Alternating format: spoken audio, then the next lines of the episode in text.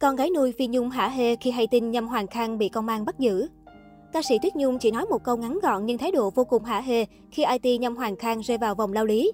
Liên quan đến vụ việc lập trình viên Nhâm Hoàng Khang bị khởi tố bắt tạm giam về hành vi cưỡng đoạt tài sản, chiều ngày 4 tháng 10, Cục Cảnh sát hình sự C02 Bộ Công an phối hợp Công an quận Tân Bình thành phố Hồ Chí Minh cho biết đang tiến hành khám xét khẩn cấp nơi ở của bị can Nhâm Hoàng Khang, sinh năm 1987, ngụ quận Tân Bình thành phố Hồ Chí Minh. Bước đầu, cơ quan chức năng thu giữ được nhiều giấy tờ, tài liệu liên quan. Trước đó, công an nhận đơn tố cáo cho rằng Khang đã xâm nhập dữ liệu mạng máy tính liên quan đến trang web cờ bạc. Sau đó, đối tượng dùng thủ đoạn yêu cầu chủ trang web phải chuyển 500 triệu đồng. Qua nhiều lần thương lượng thì Khang đồng ý nhận 400 triệu đồng và tiền được chuyển vào tài khoản.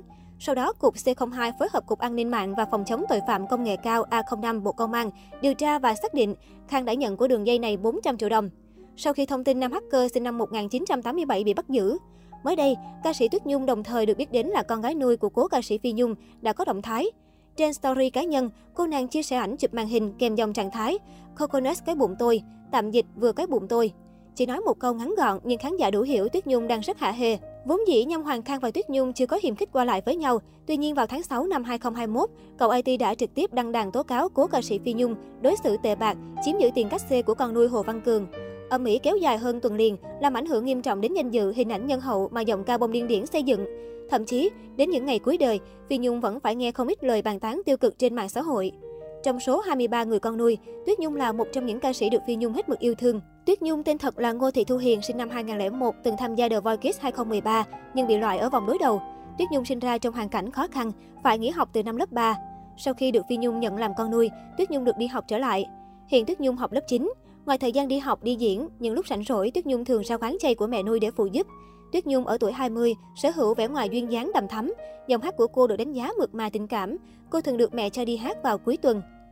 Phi Nhung có ba người con nuôi nổi tiếng khác bén duyên với nghệ thuật từ sớm là Thiên Ngân, Tuyết Nhung và Quỳnh Trang. Chia sẻ quan điểm dạy dỗ con nuôi, Phi Nhung từng tiết lộ cô rất nghiêm khắc. Đôi lúc tôi bắt con vòng tay quỳ là phải quỳ, đứng là phải đứng, không thể nào giỡn mặt với tôi được.